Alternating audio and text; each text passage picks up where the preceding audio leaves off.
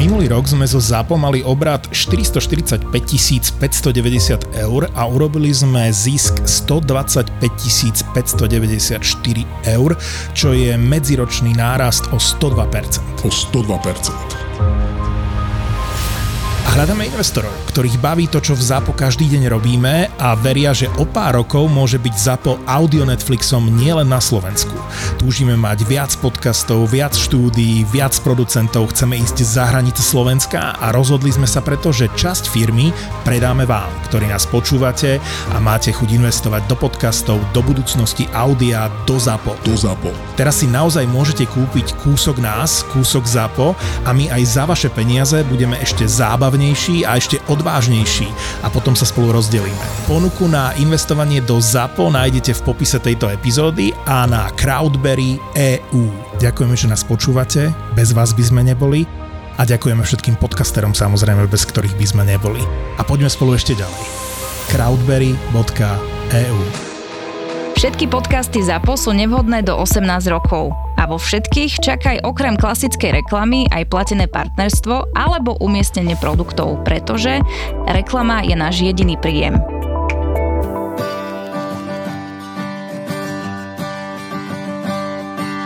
Pojď se mnou, lásko má. Já ukážu ti cestu, realitou je nádherná. Budem říci holou řiď tak, jak se má a od zdi ke zdi šourat se mi dva. Tak kamuši, máme za sebou viac ako 30 epizód. Ty kráso. To je celkom slušné.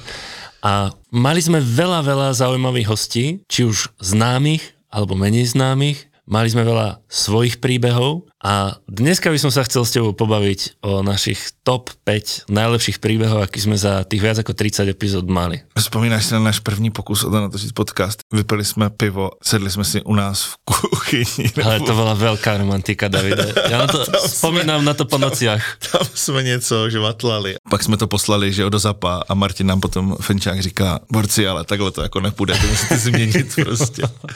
A tak jsme to změnili. A dokonce jsme to změnili i tak, že on nám potom přišel jako host, že jo. A přišel nám říct jako strašně zajímavou věc, kterou neříkám, že řeším, ale už se tak jako na to nějakým způsobem nepřipravuju, ale že to je reálný, že prostě jednou přijde Olivka a řekne, že není heterosexuální, ale že je homosexuální. Oh. To se prostě může reálně stát. Kamery je mega silné, ano. Jo, a to byl super příběh a ten bychom si mohli zopakovat, ale, ale ne. Vieš, čoho to vyšlo? Vyšlo ne. to z toho, že má Fenčo so synom nastavené, že mu syn môže povedať čokoľvek. A toto je môj sen. Môj sen je, že sa mi deti nebudú bať hovoriť aj takéto veci ako Fenčovi a úprimne mu závidím, že to zvládol si to takto nastaviť. No tak to poďme poslechnout. Poďme na to. Bola to veľmi špecifická situácia. Úplne najviac hrdý som na to, že som ten moment zvládol, že som mu pomohol a to je možno reakcia na to, že ty chceš, aby trávili aj v budúcnosti uh, s tebou čas. Ja jediné, po čom túžim, je, aby mal pocit vždy, že môže za mnou prísť a že sa môžeme o čomkoľvek porozprávať. A to bol ten moment toho coming outu smerom k rodičom, ktorý je vždy veľmi ťažký. Mm. Stalo sa to navyše v korone, keď on nechodil do školy, keď e, to v rámci pocitov a všetkého nebolo ideálne, všetci sme boli zamknutí a vtedy sme chodili na dlhé prechádzky s našim psom až na železničnú stanicu v Ivánke pri Dunaji ho vyvenčiť od 22. 23. pred polnocou už nikto nikde nebol a vtedy sme sa dlho rozprávali o jeho živote, o jeho nechcem povedať, že láskach, o jeho skúsenostiach, ale o jeho názore na to a že, že myslím si, že som to zvládol a paradoxne Andrejka manželka to zvládla horšie, že ja som, ja som Vysvetlím prečo, lebo dnes je absolútne so všetkým v pohode, ale že ju to zasiahlo a ja, keď nás niekto pozná, typoval by, že ja sa z toho zrútim a ona bude tá silná a zvládne to, pretože to je v 99% prípadov. Hej. Ona je viac chlap v našej domácnosti a ja som viac za tú uplakanú babu. Hej. A toto bol moment, kde zase hovorím, že keď ten vzťah je kvalitní a tí ľudia do seba nejakým spôsobom proste zapadli, lebo my môžeme byť protiklady s manželkou v mnohých veciach, ale doplňame sa. Hej? Že preto hovorím, že to zaklapne, že rovnakí ľudia väčšinou nevy, nevytvoria úplne že ideálny pár a zlomí sa to v krízových situáciách. No a ono, tá chémia zafungovala tak, že vždy jeden z tých dvoch rodičov proste zachová rácio, postaví sa k tomu čelom, zachová sa správne, ako keby zachráni tú situáciu. A naozaj, 9 z 10 prípadov moja manželka je tá, ktorá zachraňuje situáciu. Toto si myslím, že, že som zvládol výborne a že strašne ma to teší na srdci, že, že ja, čo som bol, a teraz to tu poviem škaredo, preháňam, všetko zveličujem, ale by ste si to vedeli predstaviť.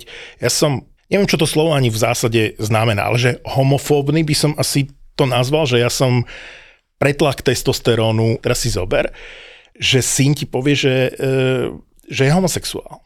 A ja by som keďže som človek iba do pohody, nie do nepohody, ako hovorí moja manželka, že som, že vyrastal som na zámku, tak eh, by si typoval, že toto nezvládnem, že toto ma rozhodí, že toto bude situácia, kde ja budem panikáriť, zrúti sa mi svet, nie, že som si ho predstavoval inak, pretože to je ďalšia moja vlastnosť, že niečo si vysnívam, niečo si predstavujem, potom keď to nie je podľa mojich predstav, tak som z toho zlý. Katastrofálna vlastnosť do života, príšerná ale toto bol ten moment, kde prirodzene som sa zachoval tak, že že som na to pyšný, že, že sme sa rozprávali dlho, že som to prijal, že som mu dal ten pocit, že je všetko v poriadku a myslím si, že to upevnilo náš vzťah veľmi. On prišiel za, za vama objema nebo šiel postupne?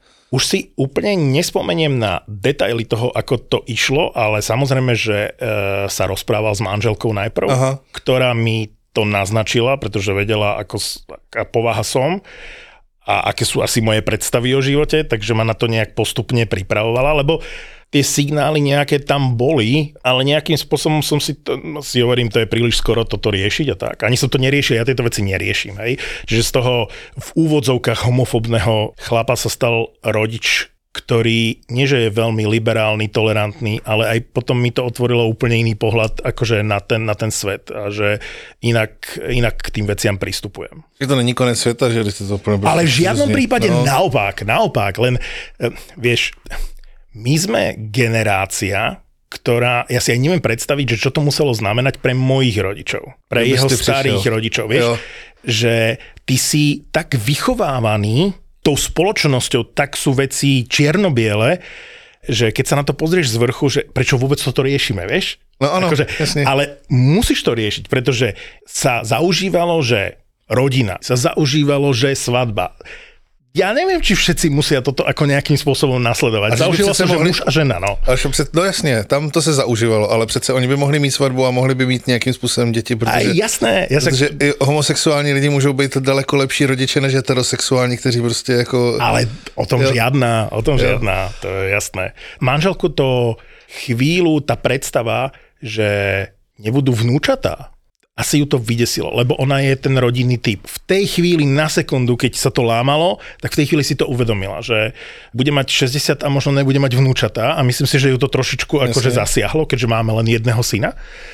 To bola napríklad tá vec, že nemali sme druhé dieťa a dnes to trošičku lutujem aj z toho pohľadu, že bolo by to oveľa ľahšie by sa nám to prijímalo. Vieš, že keď máš viac detí a, a jedno uh, z nich uh, je homosexuálne, tak proste tá rodina ďalej nejakým spôsobom funguje, vieš, a že pokračuje a všetky tie veci, stretávate sa a žartiky a tak. Ak máš jedno jediné dieťa a uvedomíš si, že možno nebudú vnúčata, tak špeciálne tú ženu to asi zasiahne. No, ale zasiahlo to aj mňa samozrejme, lebo musel som sa od malička vyrovnávať s tým, že aj keď som ho brával vždy na môj milovaný hokej, alebo som chcel, aby trávil ten čas so mnou tak, ako som si predstavoval, že takto chlapí, otec a syn trávia čas, tak on preferoval iné veci, vieš. Tak eh, postupne som sa s tým akože akože zmieroval, vieš, snaží sa kopnúť si s ním loptom, pretože ty to chceš, tak si s tebou tú loptu kope, ale nemal to absolútne záujem, že nerozumel som tomu. Nerozumel som tomu ako ja, taký športový fanúšik, taký heterosexuál, proste akože ako sa toto môže stať, že,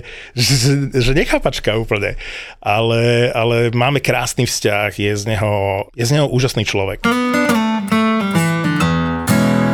Takový takovéhle věci mají prostě sílu. Ale mě by zajímal tvůj nejsilnější příběh, jaký máš. To je ale jednoduché. Hovoril som to v 13. epizóde a vlastne sme na tom skoro celú postavili. Pretože nám vo Vyškovskej nemocnici, keď moja žena rodila dceru, dali skvelý darček, príbeh do podcastu, ktorý myslím si, že sa nikomu tak ľahko nestane. A far, far, najlepší príbeh je, ako moja dcera bola 45 minút chlapec. Brutál. Ja to miluju úplne.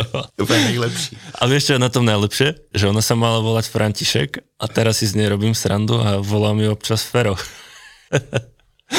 tak počúvajte úryvok z 13. epizódy. My sme nevedeli, čo budeme mať, ale 3 čtvrte hodinu sme mali syna. Tak to je zajímavý. 3 čtvrte hodinu sme mali Františka, pretože pri pôrode rodila žena teda vo Vyškove, v nemocnici všetkých pozdravujem, všetko to bolo super, ale boli sme z toho tak nejak ako vykolajení všetci, že ak proste vyťahli tú dceru z mojej ženy, tak v tom lete, jak ju podávali na tú mamku, tak len moja žena sa rýchlo pozrela a proste videla tam napuchnutú pipinu a k tomu pušnú šnúru a zahlasila, že to je chlapec. A všetci tomu verili, takže sestričky chodili a pýtali sa, že čo máte? A my chlapca, chlapca. Takže sme mali 3 čtvrte hodinu chlapca, dokonca dostal, alebo dostala aj takúto označník na ruku, modrú s menom František. V systéme už to bolo všetko zapísané. No a potom sme išli vážiť a umyť ju, ale zrazu zdvihneme a sestrička, že ale veď to je dievča. Ej, takže... O, čože? Čože, dievča? Takže nemáme chlapčenský hetrik, ale máme 2 plus 1. A tak, takto sa to stalo. Dokonca máme aj fotku, kde má dva náramky. Má rúžový a modrý. Jeden je František, druhý je Nina. Takže mega halus. To si myslím, že sa nestáva úplne často. To je tak jedna z milióna. tak jako u vás bych se tomu nedivil, že se to stalo zrovna. Dobře, a jsi šťastný, že máš dceru po dvou klucích? Šťastný. Ja som rád, že sú zdraví. To je Jasne. to, čo som si dával a bolo mi svojím spôsobom jedno, čo to bude. A nejak som sa nad tým nezamýšľal, aby som si nevytváral nejaké vzdušné zámky, ktoré nakoniec nebudú. Ale dnes si už hovorím, že vlastne, keď sa na to pozriem za tých 20 alebo 15 rokov, kedy tá moja dcéra bude mať 15 a bude mať 20-ročného a 18-ročného brata s predpokladom mojej výšky a váhy, teda 2 metre cez 100 kg, tak to asi nebude až taký problém upúšťať na tie dospelácké diskotéky, či?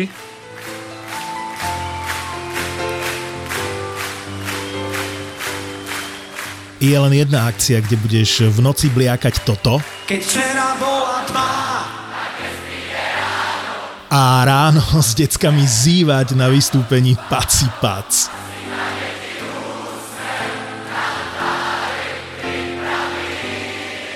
Neviem ako ty, ale my leto štartujeme 9. júna na Donovaloch.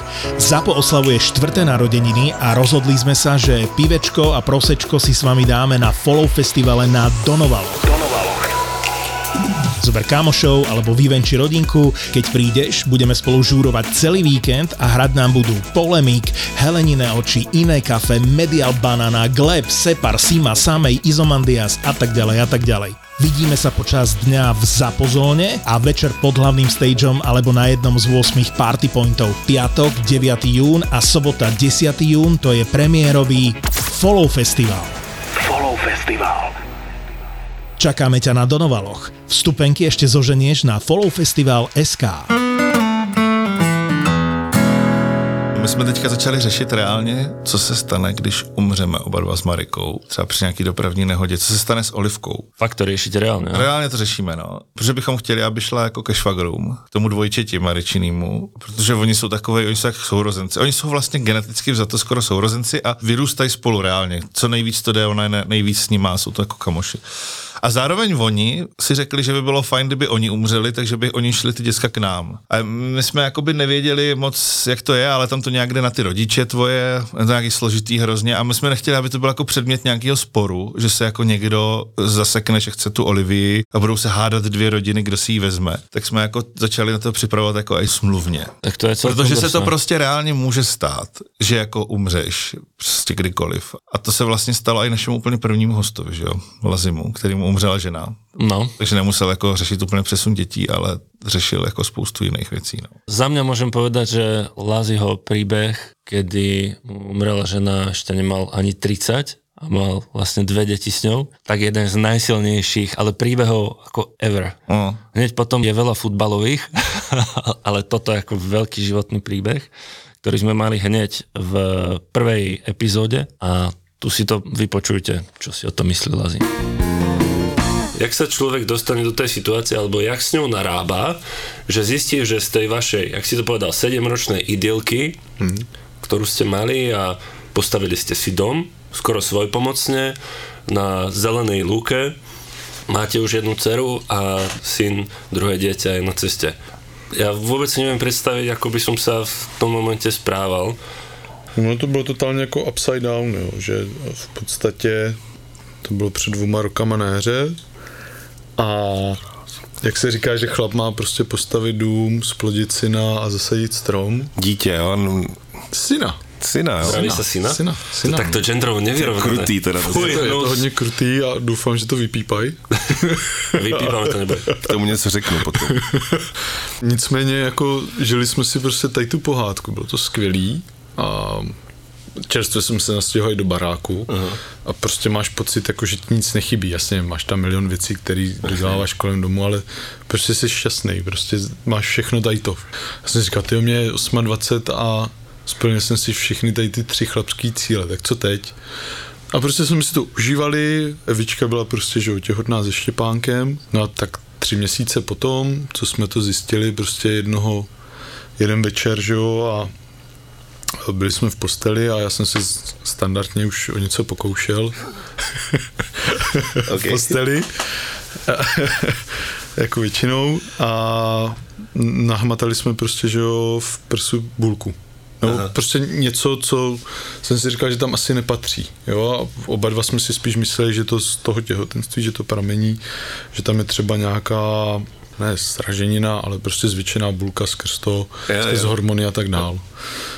No takže jsme to zjistili a Evča šla prostě na vyšetření ke své ginekoložce, no a pak už vlastně začal obrovský kolovrátek různých vyšetření a podobně. A člověk pořád jako samozřejmě tomu nedával tak váhu. Myslel si, že přesně to bude jako, že to bude OK, že u tak mladému člověkovi hlavně se to nemůže stát. No o to větší šok to pak byl, no. Počkej, ona byla teda těhotná, byla ona nemohla vlastně hnedka se léčit, protože byla těhotná. Byla v sedmém měsíci. No. A čekalo se, až přirozeně porodí, nebo to a Čekalo se do osmého měsíce a vlastně Štěpánek šel o tři, tři týdny dřív, no. Hele, já jsem třeba o tom teď jako přemýšlel, nevím, jak se mi to, z jakého důvodu, uh, jsem prostě přemýšlel o tom, co bych jako dělal, kdyby moje žena nebyla, jakože kdyby teďka prostě umřela, nebo odešla třeba, ona by nemusela ani umřít, prostě řekla, že na nás sere a odstěhovala se někam na Antarktidu. A to, no, ona by zrovna byla schopná. Jo, to zrovna ona zrovna, jo. Nevím, jestli odejít, ale odstěhovat se nám tak určitě. určitě. Tam je hezky. Jo, tam bez zesporu. Tam čím dál, tam, tam čím dál tím větší teplo teďka, tak to není problém. A jakože jsem o tom přemýšlel, jakože aj ty vole, já bych to jako nedal, podle, nebo jako dal bych to, ale jakože jak, mě by začít zajímala jedna věc, jo, v tomhle tom, jak se dá jakoby se starat o dvě děcka nebo o jedno a zároveň u toho jako pracovat, jakože uživit je, chápeš, prostě takový úplně základní princip jako toho, hmm. prostě jsi sám na ty děcka najednou. Já mám štěstí na to, že mám skvělý přátelé, mám skvělou rodinu, mám skvělý lidi kolem sebe, a o to je to jednodušší. Zároveň v práci ti musí taky šéf trošku výjít naproti a vytvořit ti ty podmínky, abys dokázal skloubit tu rodinu s pracovním životem. Jo, je fakt plno lidí, kteří tady to nemají a těm jako posílám tu sílu, protože ju sakra potřebuju. Jako samozřejmě nejhorší byly ty začátky, že? protože Štěpimu byl rok takže to je ještě takový dostávání třikrát za noc. Čili teda, jaké máš staré děti, nech si to víme no, nějak představit. Šarlotka, ta bude mi v listopadu 4 roky, Štěpánek měl v srpnu 2 roky. Mm. A když se to stalo, ta událost, tak vlastně to bylo před rokem a dvouma měsícama, vlastně když Štěpánkovi byl, čer, byl čerstvý jeden rok. Takže tam to bylo hlavně o tom postarat se o toho nejmladšího Štěpánka, samozřejmě i o tu Šarlotku, ale ta už byla relativně jako samostatná na, na její věk. Takže hlavně o toho Štěpánka, no. Takže to bylo náročný, tím spíš, že musíš stát třikrát v noci, nachystat mu mlíko, že jo, sunár. Mm-hmm. Ráno musíš být fresh v práci, že jo, takže usmívavej. Usmívavej. No asi reálně si fresh jak šunka z Teska, že? Takže... Reálně jo, jo, to je pravda. Dneska odpoledne jsem chtěl, chtěl si párkrát už natáhnout doslova do písmene. Ale dá se to zvládnout samozřejmě, jako kdybych uh, v práci musel být na směný provoz třeba, tak to si myslím, že že asi sci-fi, jako to dá. No to by musel být strašný hardcore, si představit. Čo, čo no já jsem to tak přemýšlel, no. A já jsem teďka se staral o Olivu den sám, protože Marika byla nemocná, jako tak ležela a já jsem měl na starosti den a zároveň jsem musel něco udělat do práce. Žijete obidva. No, tak jako, a bylo to tam v reálu, takže jsem se staral celý den o Olivu, že jo, které je taky rok, teďka včera jí bylo rok. Oh, gratulujem, vlastně všechno A přežila s náma rok. A, a pak jsem prostě, jak jsem mi uložil, tak jsem pracoval třeba do 4 rána, že jo, abych to dodělal. Hmm. Jako, a tak přece nejde, jako. Naštěstí ona spí, že jo, ještě ke všem dní hmm. spala, ty. Hmm. To. A tak ono, dlho, krátkodobo to asi udržíš, ale keby si to doma robiť dlhodobo, vieš, že... No áno. Neviem, keby Marika bola tak teraz nechcem nič... To je jedno, ale, řekněme to tak prostě. Jo, neviem, v nemocnici, Jasne. alebo išla by na tú Antarktidu na týždeň, Přesne. alebo čokoľvek, tak to dáš, lebo vidíš tam ten koniec a nejako sa hecneš. Kdežto tu v tomto prípade, že nemáš koniec. To je... Počkej, mě by ještě zajímalo, to bylo náhlý, nebo, nebo ona umřela na nějakou nemoc? Umřel na rakovinu. Jo, jo. Na rakovinu prsu, bohužel a... na ten nejkomplikovanější typ, který uh-huh. existuje. Jo, jsou vlastně více typů to, co známe z médií, to je prostě často ten, ten hormonálně vyvolaný typ Jasně. té rakoviny.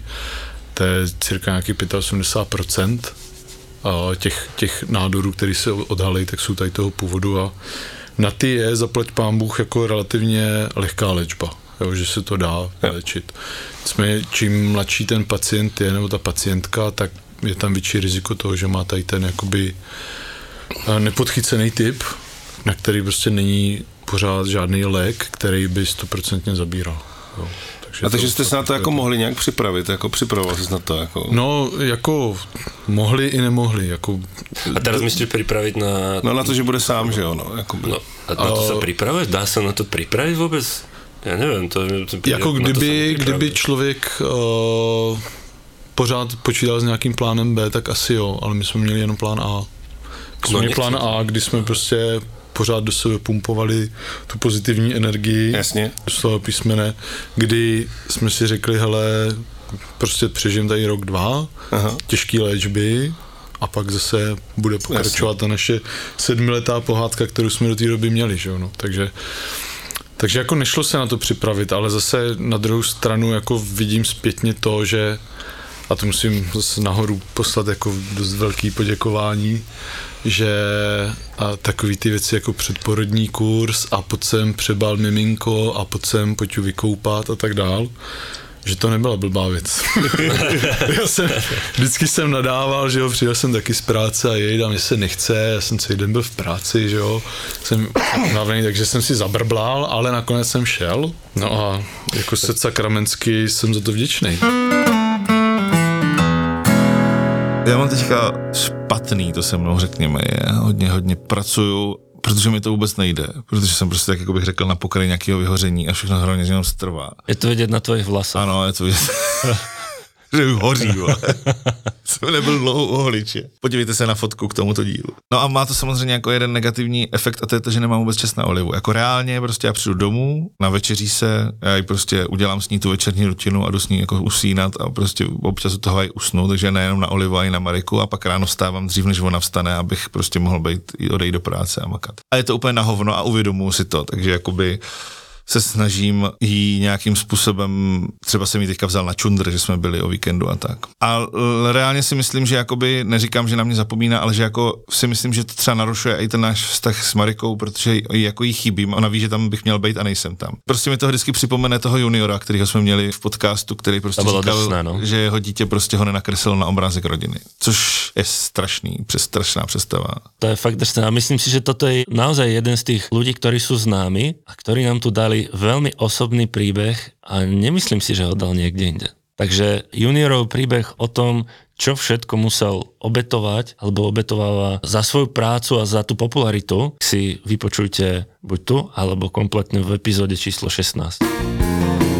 Ja som otec, ktorý nenaučil svoju dceru bicyklovať. Stále sme pri tej rodine, ktorá ju bráva na ten golf. A ja som otec, ktorý ju síce nepriviedol ku golfu a v určitom momente si myslím, že otcovia sú zbytoční, sú na nákup, varenie a servis, keď sa narodí dieťa, ale potom príde vek, kedy už to začne a bol som veľmi smutný, keď som nebol na výkrese. Mňa vôbec neštve premávka v štvrtok popoludne, keď idem do Trnavy na golf. Je to super, lebo som na výkrese. To je aj o tom, že tak jej mamka, moja manželka, tak ako ja dávam ten zinok na tie vlásky a nechtíky, tak ona, že rodinka, tatík a tak ďalej, že robila mi PR v momente, keď som bol nezaujímavý pre ňu, lebo matka bola táto. A to z psychologického hľadiska je nejaký ten vek, kedy sa to klopí. Mm. Ak to nie je tak, že ten muž musí nahrádzať matku a tak ďalej.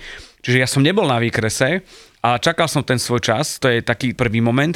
A druhý je, ja neviem, aké to byť fotrom, lebo mne zomrel otec, keď ja som mal 4. A môj otec zomrel, keď mal 29 rokov, tým pádom je to také, že ja som po papuli nedostal. Mal som skvelé detstvo, lebo všetci sa snažili to kompenzovať. Idiot som sa to dozvedel až v dospelosti, že v podstate som bol premiant a ja som mal pocit, že to tak je, že to je, že no, No a ja som nevedel byť otcom. Veď toto je taká vec, že zodpovednosť, vec, ktorá je aj ten moment toho narodenia, čo pre mňa bolo, že čo ti šlape, že ako to je. Vieš čo, tu ťa ale uklodním, pretože tým sa nenarodíš, alebo tým nevieš byť. Ako by povedal Jaro Becker, na toto ťa nikto nepripraví. nepripraví. Hej, tak sa volá tá, áno, jingle. Yes, yes. Dobré yes, yes. Kamery, ja strašne bojujem so svojou lenivosťou a takouto logistikou bežných fotrovských vecí a nieraz sa mi to vypomstilo. A vypomstilo sa to aj Lukášovi Vyskočilovi v 9. epizóde, kedy, pamätáš si to, jak išiel vyvenčiť psa a bol iba s deťmi doma, nemal tam ženu a proste bol lenivý na to, aby zobral so sebou tie deti, aby ich obliekol a proste nechal ich doma na vysielačke sa, a zasekol sa vo výťahu. To, to, to je brutálne. A nie len to, pretože tá žena prišla v momente, kedy ho vyťahovali hasiči z výťahu. Ale víš, to je přesně takový to, že jako to nepředpokládáš, že se něco taky stane. A je to super příběh, je to hrozně zábavné. To, toto je prostě klasický ano. fotrovský príbeh. Takže ten počúvate v 9. epizóde. Lukáš vyskočil, alebo tu. Hele, měl jsem nápad, jo, já tak jako zkouším ty nápady vždycky, měli jsme vysílačky, máme doma vysílačky, fungují skvěle, bylo to tak před dvěma lety, podle mě i podle postu na LinkedIn, jestli si pamatuju správně, takže syn měl třeba pět a dcerka měla tím pádem nějak jeden a půl nebo něco takového kolem dvou. No a já říkám, hele, musím vyvenčit Keva, prostě to nejde, on chce jít ven, Kev je pes, musím jít ven. Oni nechtěli, říkám, no, my si, lenost rodiče, nechce se mi vás oblíkat prostě jako. tak jsem jim dal vysílačku. Dal jsem jim vysílačku, já jsem si vzal vysílačku a šel jsem ven. Jo, a říkám, dáme to, pro ně to je jako zážitek, že jo, jsou sami doma, jako, dobře, není to možná úplně OK, ale říkám, zkusíme to. Kuby, musíš se postarat o dcerku. Super, jdu do, do výtahu, sedu dolů a těsně před spodním patrem se zasekne výtah. Takže já tam mám vysílačku, psa a sebe a říkám, Kuby, máme problém. Ty okay. vysílačky jsou asi za tři stovky z Lidlu, takže tam bylo prd rozumět prostě, takže jsme se tak jako nějak do, eh, jakoby do, dorozumívali a říkám, Kuby v klidu, jo, starej si o Aničku, všechno v pohodě. A co svět nechtěl, přijelo moje hasičské auto, protože před barákem hasičské auto a do toho přijela žena. přijela žena a viděla to hasičské auto, říkala si, ježíš, co se tak asi děje v baráku, že jo. Teď viděla, že někoho tam hasiči vyprošťují z výtahu prostě. a teď přišla přesně ve chvíli, kdy vyprostili ty dveře a tam já. a ona, kde jsou děti? A malé mi omilo. Jo, takže já říkám, v klidu, v klidu to, mám vysílačku. Všechno, je pod kontrolou prostě. A ona, ty jsi úplně, Ježíš Maria, říkám, neboj, komunikuju s nima, všechno hraje, jsou úplně v pohodě, jo. Takže ona šla nahoru s dětma, já jsem šel vyvenčit psa, jo. Ale, ale v té chvíli to viděla, jak viděla ty hasiče a pak otevřeli a já tam, ahoj zlato. tak, tak to byl docela jako extrém. Kamoši, toto bolo top 5 príbehov z posledných viac ako 30 epizód, ktoré máme za sebou. Za mňa brutálne. Ja, ja sa tu bavím. To je neuveriteľné, čo ten fotrovský život dokáže priniesť. No mne přijde neuvěřitelný to, že z toho našeho obyváku jsme to dotáhli až na těch 30 epizod. To je fakt pravda. Týmto rovno si tu pohodíme navzájom. Přesně. Ja ti ďakujem, Davide, ja že, tebe taky. že si to tu so mnou vydržal a teším sa na to, jak to vybalíme na ďalšie epizódy. A hlavne musíme poďakovať našim fanúšikom, pretože bez našich poslucháčov a fanúšikov a aj bez kolegov zo ZAPO by to nebolo ono. Mali by sme iba tú našu psychohygienu a nebolo by to úplne čo. Takže ďakujeme. Děkujeme. Pojď se mnou, lásko má. Já ukážu ti cestu realitou, je nádherná. Budem říct si holou řiď tak, jak se má. A od zdi ke zdi šourat se mi dva. Uh, wow, uh, čo je toto? Podcast o tom, ako by tento svet mohol byť o niečo lepším, krajším a spravodlivejším. Tak som z toho taká, že Mrzutá. mrzutá. Ako teraz je. Nie, nie, ja nie som mrzutá, ja som nahnevaná teraz. Dobre, Nie, nie, sme o stupeň vyššie, ale ja chcem povedať, že ty si to povedala, že za rovnosť príležitosti, ale to nie je moja pointa. Moja pointa je akoby vyššia hodnota v nastavení priorit človeka a to je spravodlivosť. Podcast o hľadaní pravdy a skutočných faktov. Unudí tú diskusiu o ženách. Áno, unudí, lebo... Ahoj, lebo... ma, mali sme ťa rady, Mali sme. končíš týmto v tomto podcaste. Ďakujem veľmi pekne. Na budúce teda už bezo mňa. My sa vám ozveme. My sa Simona hodila do koša celú tvoju prácu teraz a týždňovú. Týždňovú. Veronika Cifrová Ostrihoňová, Simona Bubánová a Mima Letovanec v spoločnom podcaste Žemy. Lebo viete, prečo sme ženy a nie sme ženy? No inak to sa veľa ľudí pýta. No my sme ženy, lebo že my máme k tomu čo povedať. Preto sme žemy.